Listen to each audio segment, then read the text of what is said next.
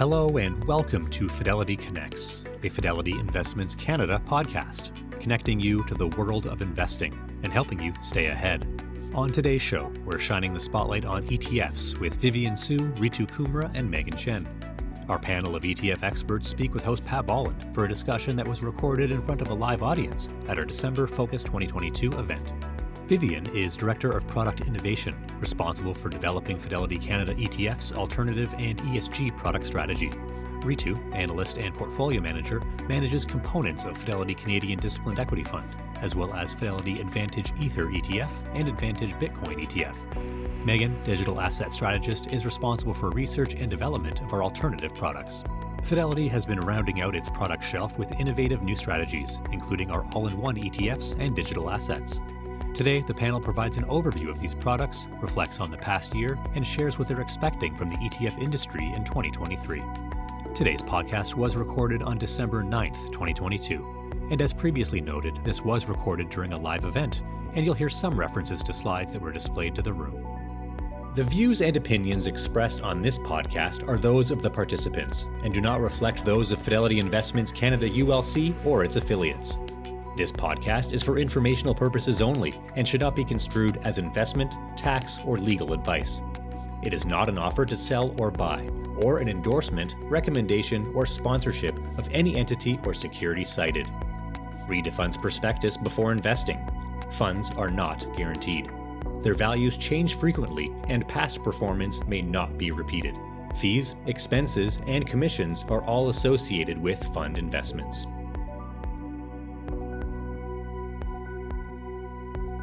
Thank you for joining, Vivian, Megan, Ritu. Great to have you guys here because I love ETFs. Uh, talk to me first about each of your roles. Sure. Uh, maybe I could kick us off. The Director of Product Innovation. Uh, so that covers ETFs, alternatives, as well as ESG products. Um, I've been with Fidelity for many years. Um, I've been doing product development for the past 10, uh, ranging from retail and institutional markets over the span of that uh, period. And so I was part of the team that helped launch the uh, first dividend factor ETFs in Canada um, in 2018. So then since then, we've been expanding our lineup to various different asset classes, geography, themes. Um, so I know that we'll be covering a lot of that today. And um, the latest that we've launched uh, this year so far that you can see on screen would be the conservative and equity all-in-one portfolios, as well as more digital asset strategies being the Advantage Ether and Total Metaverse. Okay, uh, can we leave that up? Because uh, it'll come back to you. I want to discuss that in, uh, further. But Megan, go ahead. Sure. So I started off my career as a private equity analyst at Canada Pension Plan Investment Board, or CPPIB. Uh, CPPIB has in-house private markets investment teams. Um, I was on the private equity team, so I conducted investment due diligence for direct private equity transactions. After CVP, I moved to England for a few years where I worked at BlackRock um, in the alternatives group. And my role at BlackRock focused on portfolio construction for institutional investors that were looking to add an alternative investments allocation to their portfolio. So I helped with uh, asset allocation design and implementation strategy design across private equity, private debt, real estate, infrastructure, um, as well as structured credit. When I joined Fidelity, given my background in alternative investments, I focused on developing alternative investment products. So I helped launch, uh, I helped launch our uh, liquid alternatives product lineup. And when crypto came along, it fell under the alternatives umbrella. So I worked on our digital assets product lineup, including our crypto ETFs, and developed expertise in this area as well. Okay, Ritu. Um, my name is Ritu Kumra. I'm an analyst and portfolio manager on the investment team. Um, I've been with Fidelity for about 11 years now. Um, over that time, I've covered a variety of sectors and uh, most recently covering uh, financials, so specifically insurance and real estate. Um, I'm also involved in the crypto um, lineup here, so the, the, Advantage Bitcoin ETF as well as the Ether ETF. Um, my interest in crypto largely stems from just the cross section of, of what we're seeing in financial services versus technology and, um, and just the financial innovation that's, that's happening right now. Okay, I'm going to come back to you, Vivian, because I, I, want you to explain what we're looking at here. And what a lot of people don't realize, an ETF is as an exchange traded fund. It's a fund. It's a type of mutual fund. Right, correct. And so really it's just a um, vehicle choice. I know that mutual fund has been well established in the Canadian market uh, for decades, and ETF is a relatively newcomer, um, but still been around for over 20 years in, in Canada. And so what uh, we've done is taking what you know makes fidelity different makes fidelity special and wanted to launch something that can complement our existing mutual fund business. And then so that's what you see in front of you with the various different factors esg strategies balanced and, and digital assets. Did you start off with factors first? Uh, I'll point out 1989 was the first etf in canada was the first place to have the tsx 60 yeah, yeah. Yeah that's right. Yeah so we started with the dividend factor um, first, I think Canadian investors um, have a preference for income generating investments. So that was the first one that we went with. Um, and then subsequently, we launched the different factors that you see in front of you low vol, quality, uh, value momentum. Um, we have balance strategies as well, uh, sustainable world was it as an ESG strategy that we launched back in 2019. Um, we have fixed income. So yesterday, Jeff Moore and Mike Plage were on stage. So they manage two of the ETFs for us as well. And of course, uh, Ritu manages the, um, the Bitcoin and Ether so these are not necessarily chronological. Digital assets obviously is the most is the latest, but sustainable was probably the one before that. Yes, that's right. So yeah, so it's not by sequence. Uh, we're just grouping it by different themes, and then so that's what we're seeing in the Canadian market. They're using. Um, we see that investors are using strategies as these to complement what they already have. And so we want to, to cons- um, consistently look at what we currently offer in the mutual fund business, what makes sense, what uh, makes sense to add to the ETF lineup um, to support our existing book of business. Okay.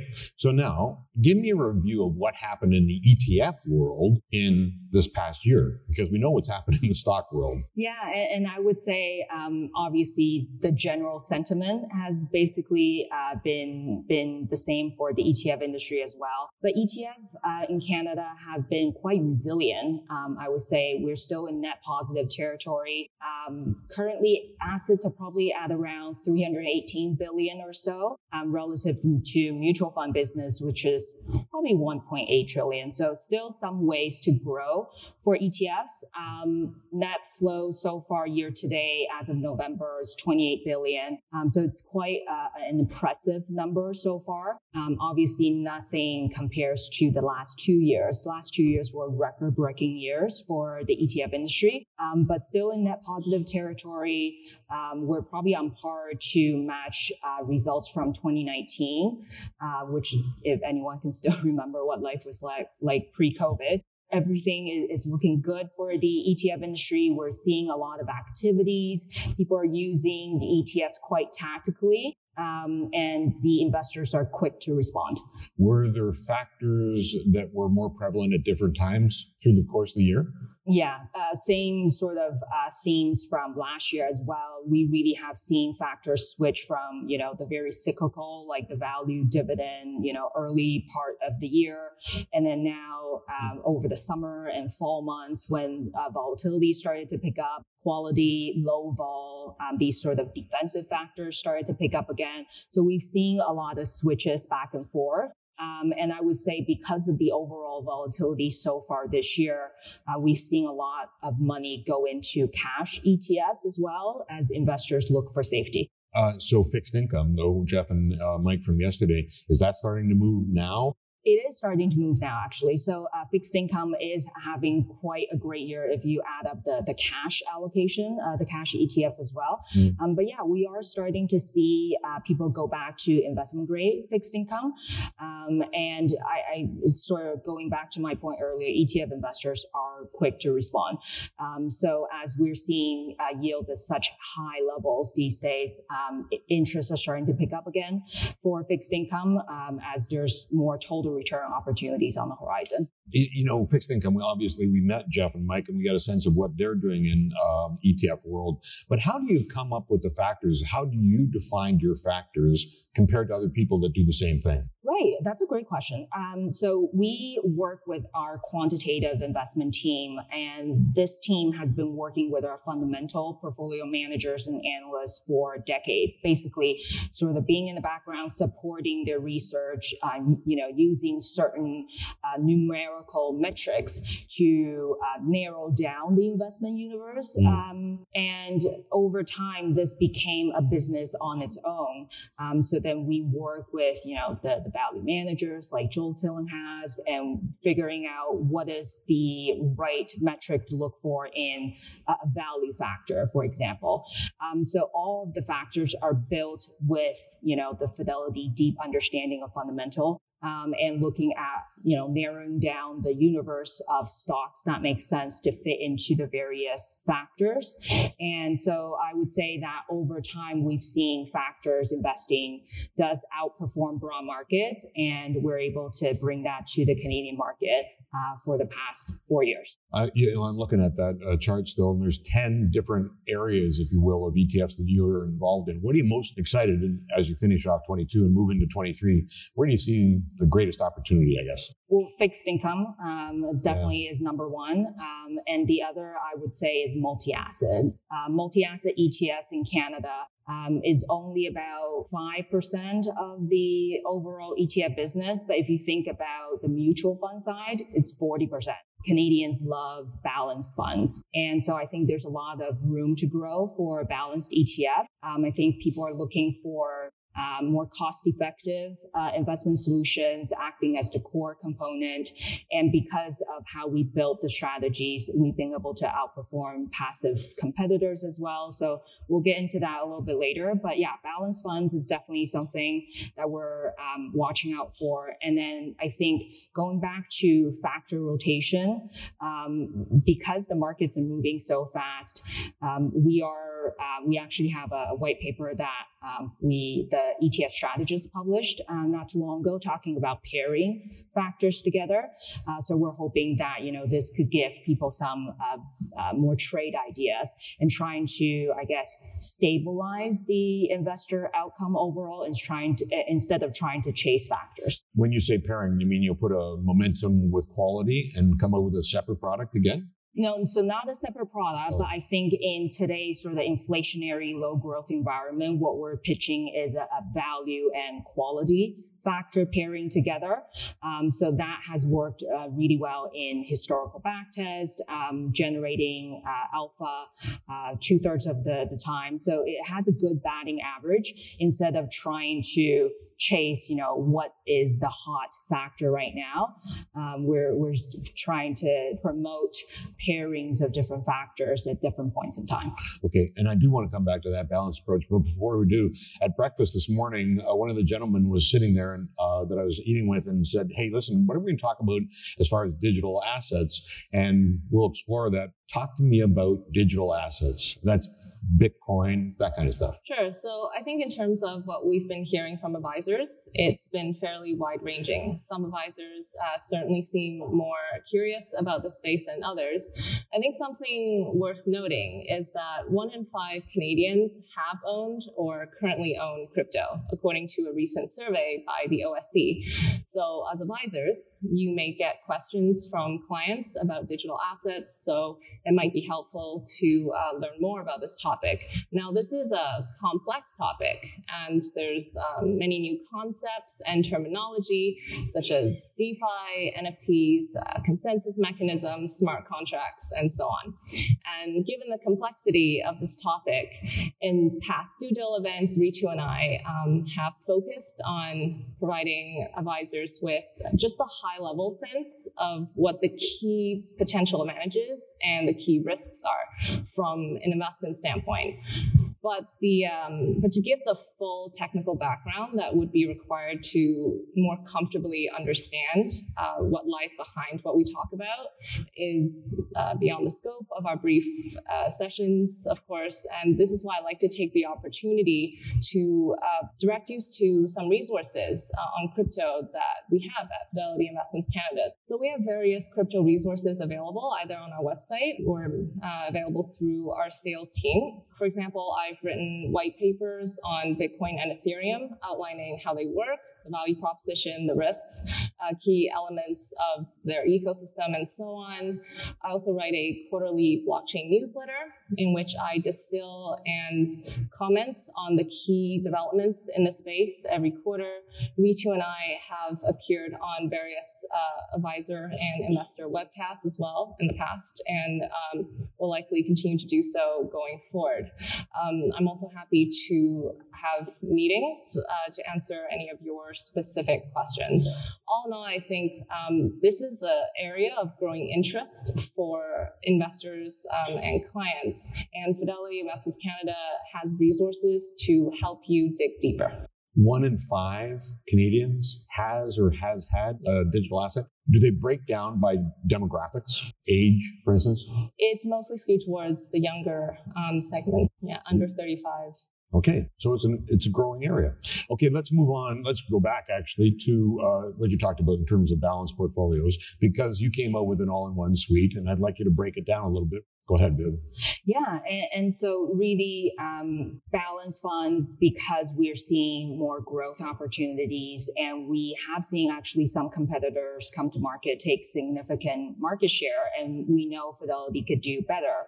And so when we came up with the concept for all-in-ones, we wanted to use everything that's uniquely Fidelity um, so we have uh, four portfolios that you see on the left-hand side of the slide, uh, ranging from conservative, which is basically a 40-60 portfolio, and then gets progressively more um, equities over time. And then so you can see that uh, we launched the balance and growth, so the middle two in uh, early 2021. Uh, we added conservative and equity earlier this year. And if you think about the underlying components, I think that's uh, really what makes Fidelity different, makes Fidelity special. Um, starting with equities, so we we talked about factor investing quite a lot already. Mm-hmm. So we mix the four factors together, so low vol, quality, value, momentum, uh, equally. So um, we know that individually these factors outperform over time, and so by mixing the four together, we're trying to provide a more consistent outcome for investors. Um, it's basically focusing on the uh, long-term compounding effect of factor investing. And on the fixed income side, we're um, adding up systematic and active um, ETFs. So Global Core Plus is the one that Jeff and Mike manages for us. We also have domestic um, systematic Canadian bond allocation. So both of these strategies uh, target to outperform their respective uh, domestic and, and global um, uh, aggregate markets, and then a very small sliver of crypto, specifically Bitcoin, between one to three percent. Um, that has potential for more alpha generation. So overall, um, really the composition of the underlying funds are all trying to generate uh, better, more consistent alpha for the end investor. We don't charge an asset allocation fee on top of that, which is very different from uh, a lot of our competitors out there that's doing ETF wrap programs. Um, and I think over uh, the the proof is in the pudding. Really, like if you look at our performance um, over the past year, we've been able to outperform two to three percent um, versus the passive competitors out there. So that's why we're we're seeing more and more interest in these portfolios. Who, who makes the call on assets? So if you've got just focusing on the green, for instance, the factor investing, who makes the call on the asset allocation internally, if you will, in each of those um, all-in-one solutions? So that's part of the product development process. Um, so we basically work with um, all the product analysts together with our senior executive team and figuring out what is the right composition. So we equally weighted the four factors. We're not trying to make a call of what's going to outperform when. And uh, because of the individual um, uh, value adds that each of these factors are bringing, by mixing the four together, you're getting a more consistent um, performance over time. And then we have uh, the regional sort of allocation as well, US uh, being the, the bigger portion, and then combined with Canada and EAFE. Okay, but there's a nice little blue area there, Ritu. How do digital assets fit into a portfolio? Um, that's actually uh, what Vivian just said is a perfect segue. And so, um, so we've talked about Bitcoin as being an emerging store of value, um, as being a hedge against the debasement of currency. Um, so when you look at the past, um, historically speaking, over the long term, um, what we've seen is Bitcoin is actually very uncorrelated with other asset classes, whether it's stocks, bonds, commodities, gold, and so that correlation has actually hovered between my, uh, negative 0.2 to positive 0.2, but it's actually really just hovered in and around zero. So as a result, it's been a great candidate for portfolio diversification. Um, we have talked about uh, adding a 1% to 3% slice, um, similar to what was just laid out here. Um, and that's for the purpose of improving risk adjusted returns. When you think about Ether and where Ether fits in, um, Ether is actually very high, highly correlated to Bitcoin, given it is um, it's in the crypto ecosystem as well. Um, higher beta, high, like further out on the risk spectrum, but it does complement Bitcoin very well, just given that it it, uh, it has different use cases and different utility. So Actually, Megan's done some very good work where um, she's taken a look at a traditional 60 40 portfolio um, that's rebalanced quarterly and compared it against one with a crypto slice. And so, um, what, what she found is the fact that um, when you look at the 60 40 portfolio and you look at the risk adjusted returns as measured by a Sharpe ratio, um, the Sharpe ratio ends up being 0.46. And this is again rebalanced quarterly um, over, over a six year period.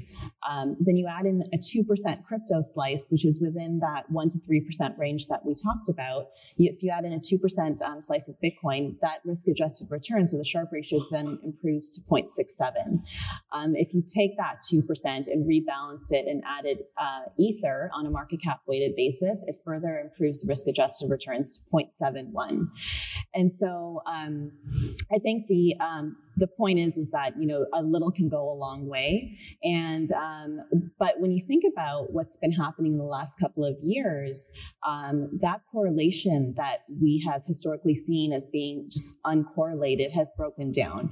And so since monetary policy has really dominated the narrative we have seen correlation across asset classes not only crypto but it's basically converged to one. And that's particularly um, it's it's of particularly impo- particular importance this year year where we've actually seen, you know, stocks and bonds correlated and, you know, crypto is, is in that category as well. So the question at this point is what happens as we go forward? Does it decouple again from a correlation standpoint mm-hmm. or do we remain correlated? Um, there's puts and takes for both. I think um, time will tell, but I think in order to actually invest um, in, in crypto, I think there needs to be an underlying belief in the technology and the underlying tech blockchain technology, there has to be a belief in the use cases of Bitcoin, which is um, a hedge against the debasement of currency, um, a, an emerging store of value, and then also a belief in Ether in terms of um, its use cases in decentralized finance and NFTs and gaming. Yeah, let's talk about what's happened to Bitcoin in particular within in context of the last what three or four months. Uh, Megan, FTX, tell me what happened and what's happening in the Bitcoin world now. Sure. So FTX is a cryptocurrency exchange.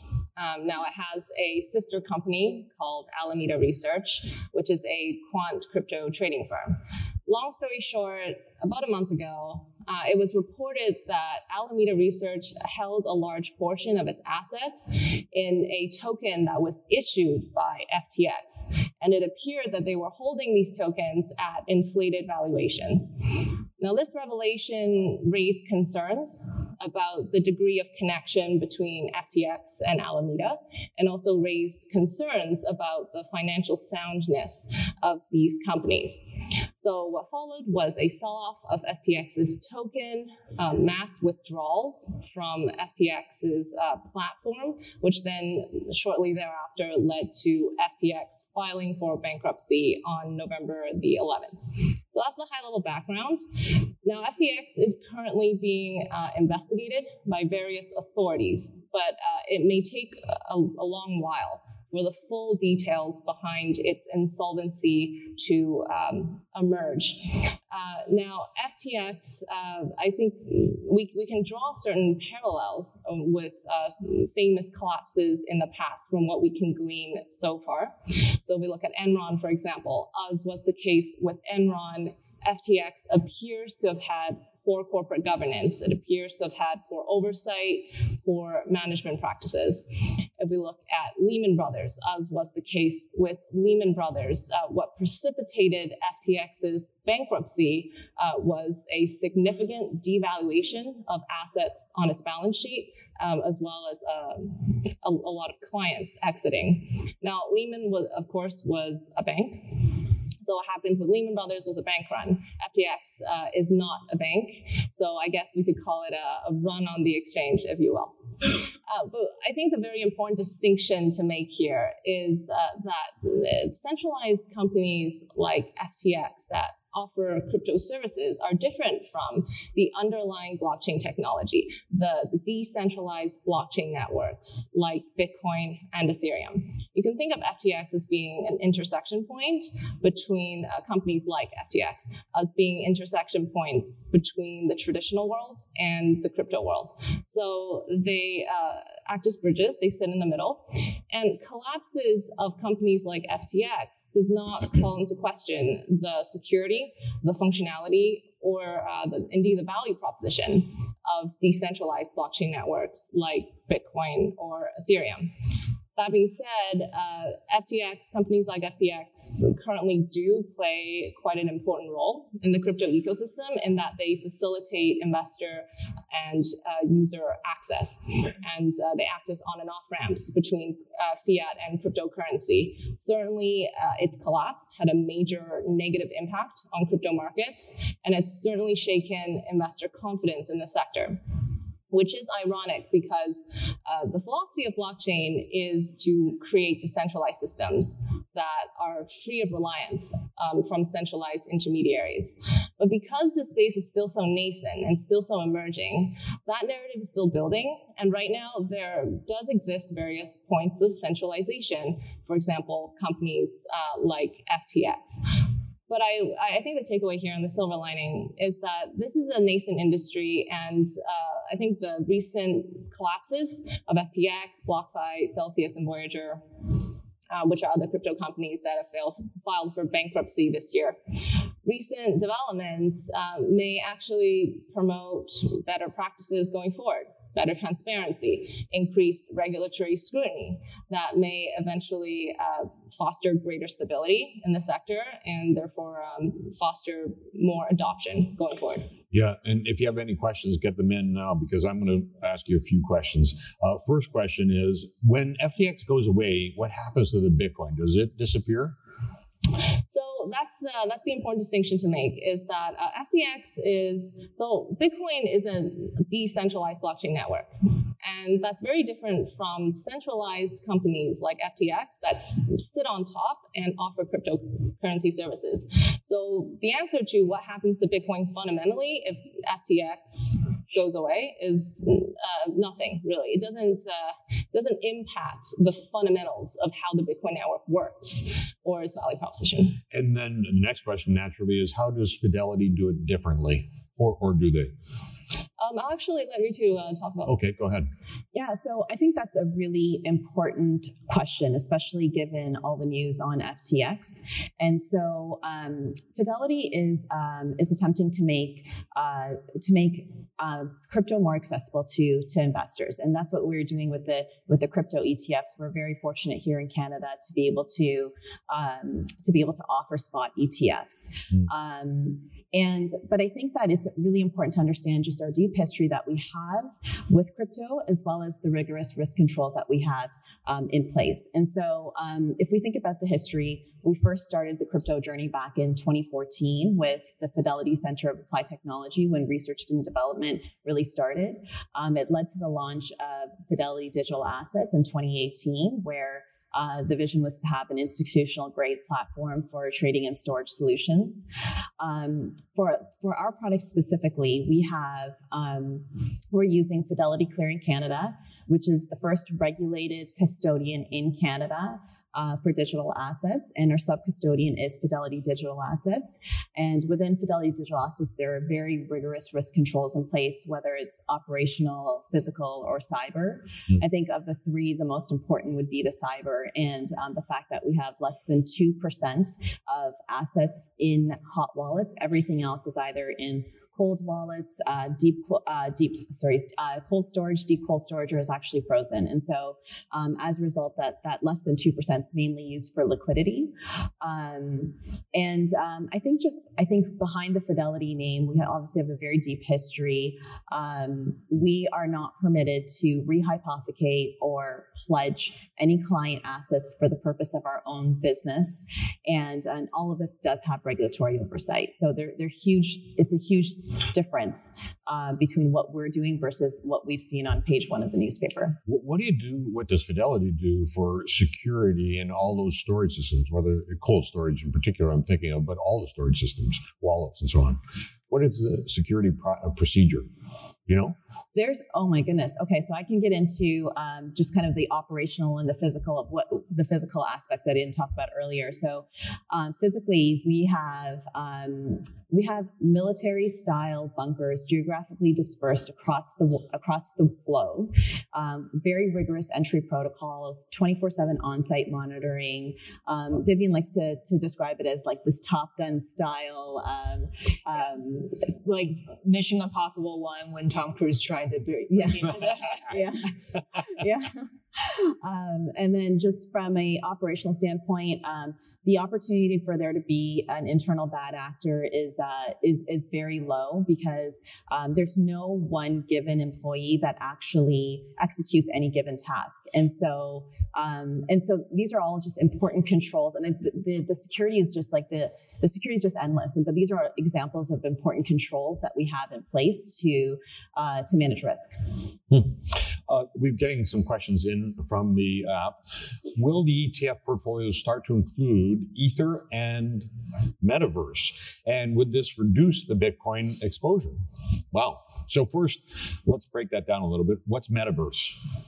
Even I don't know what that is. Sure. Um, I, I can kick it off. Uh, so the metaverse is uh, there's no official definition, but you can think of it as a network of shared 3D virtual worlds um, that people can uh, go into the metaverse, uh, be represented by digital avatars, see and interact with one another in uh, in a virtual environment. Oh, like like what Facebook is doing, that kind of thing. Right. Okay, that's right. Gotcha. And we currently that's in an ETF. That's different. We currently already have uh, there currently exists um, various virtual world slash metaverse like platforms. Um, Meta has one called Horizon Worlds. We also have uh, things like Fortnite um, and Roblox. So these are other examples. Um, but the metaverse is, uh, I guess, the future idea of what the metaverse could be is instead of maybe fragmented individual virtual world platforms, is that the we see these virtual worlds become increasingly integrated with one another and also uh, potentially have much more advanced capabilities. So right now, technologically speaking, what these virtual worlds platforms can do right now is quite limited there's a limited amount of people that you could see and interact with uh, at the same time, for example. And so it's hard to say what the metaverse will eventually look like, but if some of you have seen the movie Ready Player One, that is one potential, I guess, end state of what the metaverse could look like, where it's, it's a fully integrated sort of parallel virtual universe that we could all, all go into, go to work, go to school, um, go shopping, socialize with one another um, on a very, very massive scale. Whole new way to go to the office. Uh, okay, so then the rest of the question is will the ETF portfolios start to include Ether? And will that reduce Bitcoin exposure? What I would say about that is uh, we could, uh, and we're always thinking about, you know, what other exposures we want to add to the all-in-one portfolios. Um, and as as uh, Ritu just mentioned, right now I would say uh, Bitcoin and Ether are uh, very highly correlated. Ether tends to be even higher beta than Bitcoin right now. So we're waiting to see how these two um, tokens sort of uh, develop over time. It's still a nascent industry, it's still new. Um, the narrative um, of these tokens are still changing. Um, so as of right now, we have the one to three percent in Bitcoin. Not going to add Ether or a metaverse yet, but you know that could be in future enhancements. Under review. Um, another question from the app. A common concern is the environmental impact of Bitcoin mining. Wow, this is going to get complicated. Uh, can you address the ESG implications of crypto? So I, I'll paraphrase this, and I'll, mining involves a lot of electricity, long and short. Mm-hmm. So, okay, now let's answer the question. Sure. Um, so I, I, can kick it off. Um, so Bitcoin mining, another word for Bitcoin mining is called proof of work. I just want to give a little bit of background as to why the Bitcoin network needs to consume so much electricity. Um, so basically, a blockchain network is a decentralized network of computers. And because there's no central point of coordination, we need a way for this decentralized network to agree with one another on what the blockchain looks like. And so that's where uh, methods like proof of work slash Bitcoin mining comes in. It's really just a method for the Bitcoin network to agree with one another on what the blockchain looks like.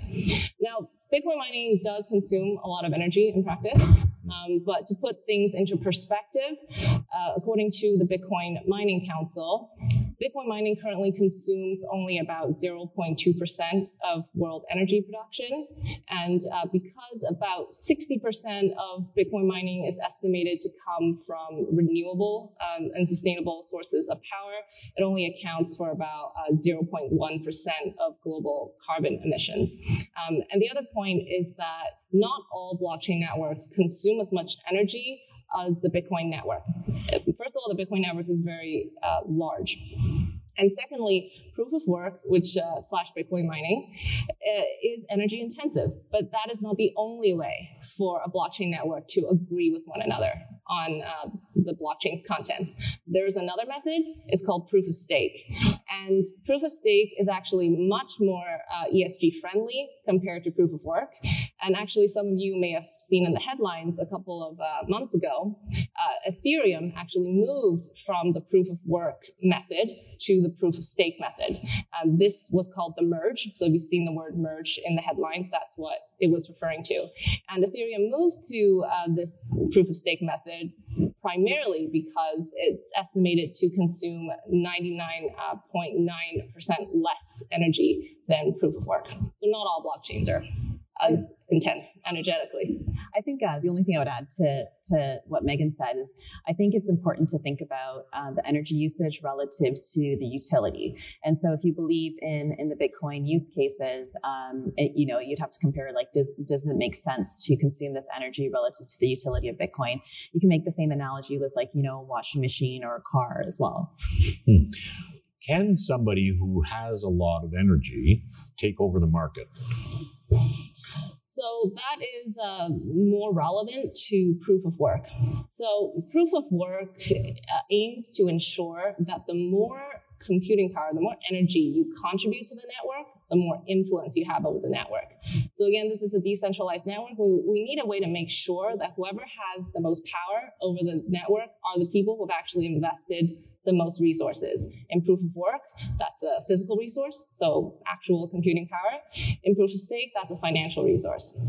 So yes, if someone manages to buy up somehow more than half of all the computing power that's currently plugged into the Bitcoin network, they can effectively um, conduct what's called a double spending attack and effectively a hack the Bitcoin network. If such an event happens, and it's never happened in the Bitcoin network's history since its launch in 2009, it would certainly be a big blow to the Bitcoin network.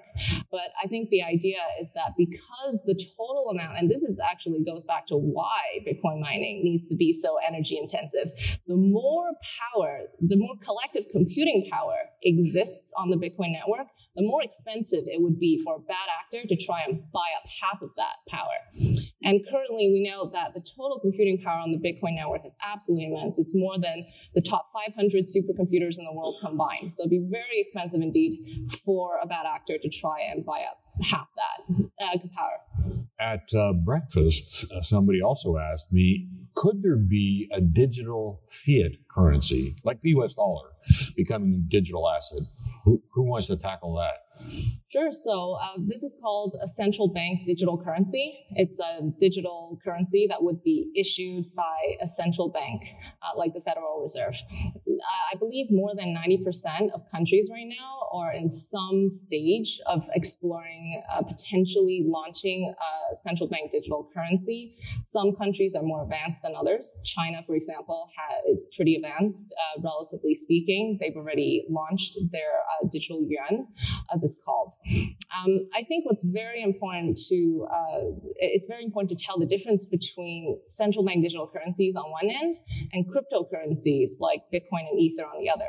So the whole philosophy of blockchain networks like Bitcoin and Ethereum are to create decentralized systems, central uh, systems that do not rely on powerful central entities. And CBDCs are on the other far end, right? They are completely centralized. They're completely uh, controlled and issued by governments and central banks. So there's absolutely no competition between CBDCs and Bitcoin and Ether philosophically. They do not aim to try and do the same thing. I think going forward, um, instead of seeing one replace the other, it's going to be more of a coexistence. I think we're going to see a coexistence of centralized currency, centralized digital currencies, uh, as well as decentralized uh, digital currencies like Bitcoin and Ether. And the reason is because both ends have their advantages. Like central bank digital currencies have potential advantages. It can include, uh, it can improve financial inclusion. It can improve uh, transparency, uh, efficiency of cross-border payments, and so on and so forth. Um, but on the other hand, one concern that people have about the launch of a central bank digital currency is that it can increase the power uh, and control of governments and central banks over their citizens. And so this actually further reinforces the argument for the existence of decentralized systems, alternative systems like Bitcoin and Ethereum. So it's almost like uh, they support one another in a way. Um, and I think they will coexist going. In the beginning, uh, the knock against Bitcoin was that it was anonymous and used by crime. Is that still the case? Is it still anonymous, or how much transparency is built into Bitcoin itself? Um, so in fact, it's uh, it's pseudonymous, uh, not anonymous, in the sense that uh, transactions are tied to a name. It's just not yours, not your real name, right? It's just like when you go online. I'm Jim. Yeah. Right. Yeah. I, am Jim. Right. So uh, although transactions are pseudonymous, um, they are all incredibly transparent. So this makes it quite easy to actually identify the addresses that are associated with criminal activity. So that's one thing that actually makes it so that it, it, makes it harder than you might think to commit crime on blockchains is this transparency. If someone hacks a blockchain, ex, a cryptocurrency exchange, it's it's quite obvious and quite clear to see the. You can trace the flow of funds. You can see which addresses are actually associated with uh, these criminal activities. So that's one thing. It's easier to identify, you know, addresses that are associated with crime and once these addresses are identified, there are actually ways to sanction um, their activities. So uh, one, one way is through major sources of liquidity, like centralized cryptocurrency exchanges. So, for example, if a criminal wants to cash out, they want to convert their illegally obtained crypto funds, um, to, and they want to convert them to U.S. dollars, they would more more likely than not have to go through some major source of liquidity, which are largely regulated. These platforms are centralized, largely regulated. You know, Coinbase, Kraken, and so on.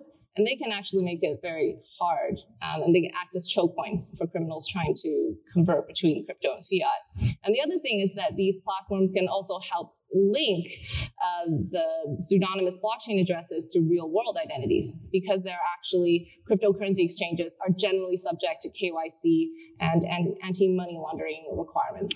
Okay, that's interesting. So, Ritu, I want to get to you because I want to talk about that little 2% slice that you've got in some of the portfolios, the all in one uh, portfolios. Investors, I think, would be happier if the uh, space was regulated or there was more transparency. Uh, do you see regulation coming? And then how much transparency is there in the Fidelity product? So I think regulation is coming. In fact, um, after with the sequence of events that have happened um, this year in crypto, starting off with uh, Terra Luna, um, you know, we we have there has been comments um, suggesting that regulation is coming. In fact, it was supposed to come by year end, which didn't seem very likely, seemed very aggressive. Um, and so I think that there is going to be regulation on stablecoin. There's going to be more regulation on centralized exchanges, especially after uh, what we've seen with FTX. And I think ultimately the overarching issues that are trying to be dealt with are the fact that consumers need to be protected um, while uh, while while there's financial innovation happening. And so, absolutely, I, there's going to be innovation. Uh, so there's going to be regulation, and I think it's almost needed because um, in order to gain confidence in the crypto ecosystem and the asset class for uh, for a good number of investors, there needs to be more regulation so that these blowups don't happen. And so, um, so I, I think it's it's happen. It's going to happen, and I think it's important for it to happen. Um, I mean, very interesting discussion, but I want to get back to the o- overall spectrum of ETF products that Fidelity offers. We, if we could throw back up that chart again, uh, talk to me where you see the greatest opportunity, Vivian, in terms of all these products. I mean, obviously, Bitcoin on the digital assets on the right hand side, but where else should people really focus their ETF efforts? I think uh, we talked about the pair trade idea, right? Value and quality. We talked about fixed income. Um, we are seeing seeing uh, clients who are looking to lower the overall cost of their uh, book of business, looking at strategies like on ones um, that have uh, been able to show outperformance um, and with a lower fee ticket attached to it. Um, it is year end, uh, so we are uh, the ETF strategists that we have on the team are talking to advisors about strategies, uh, you know, switching from passive strategies to fidelity ones that you know, where you could crystallize your loss and also look to outperform um, in the future. And I think overall, the the support, sort of the one key takeaway, I would say the support that you've all enjoyed from uh, Fidelity stays the same with the ETF business. So ETF strategists, we've got um, ETF capital markets that can help execute uh, trades uh, for more efficiency, and we've got uh, Cam. So everyone has been, you know, out there uh, on day one talking to Cam about Fidelity Portfolio Intelligence tool that can help diagnose and uh, stress test your portfolio. Uh, we got the biggest sales team. Dave always like to, to say that too. Uh, great, uh, biggest sales team, great back office. Um, and overall, what I would say is, um, and of course, like digital asset strategists and, and Ritu sort of supporting, you know, crypto knowledge. I think after today, everyone understands that there's more that we all need to learn. One in five Canadians uh, have held or currently holds crypto. And so there's just more education for better transparency and awareness in this area.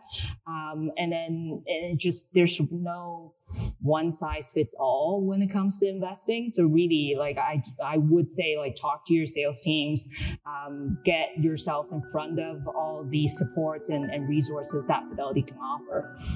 Vivian, Megan, Ritu, thank you ever so much for your time this morning. Thanks for listening to the Fidelity Connects podcast. If you haven't done so already, please subscribe to Fidelity Connects on your podcast platform of choice. And if you like what you're hearing, leave a review or a five star rating. Fidelity mutual funds and ETFs are available by working with a financial advisor or through an online brokerage account. Visit fidelity.ca slash how to buy for more information While visiting fidelity.ca, you can also find information on future live webcasts. And don't forget to follow Fidelity Canada on Twitter and LinkedIn. Thanks again. See you next time.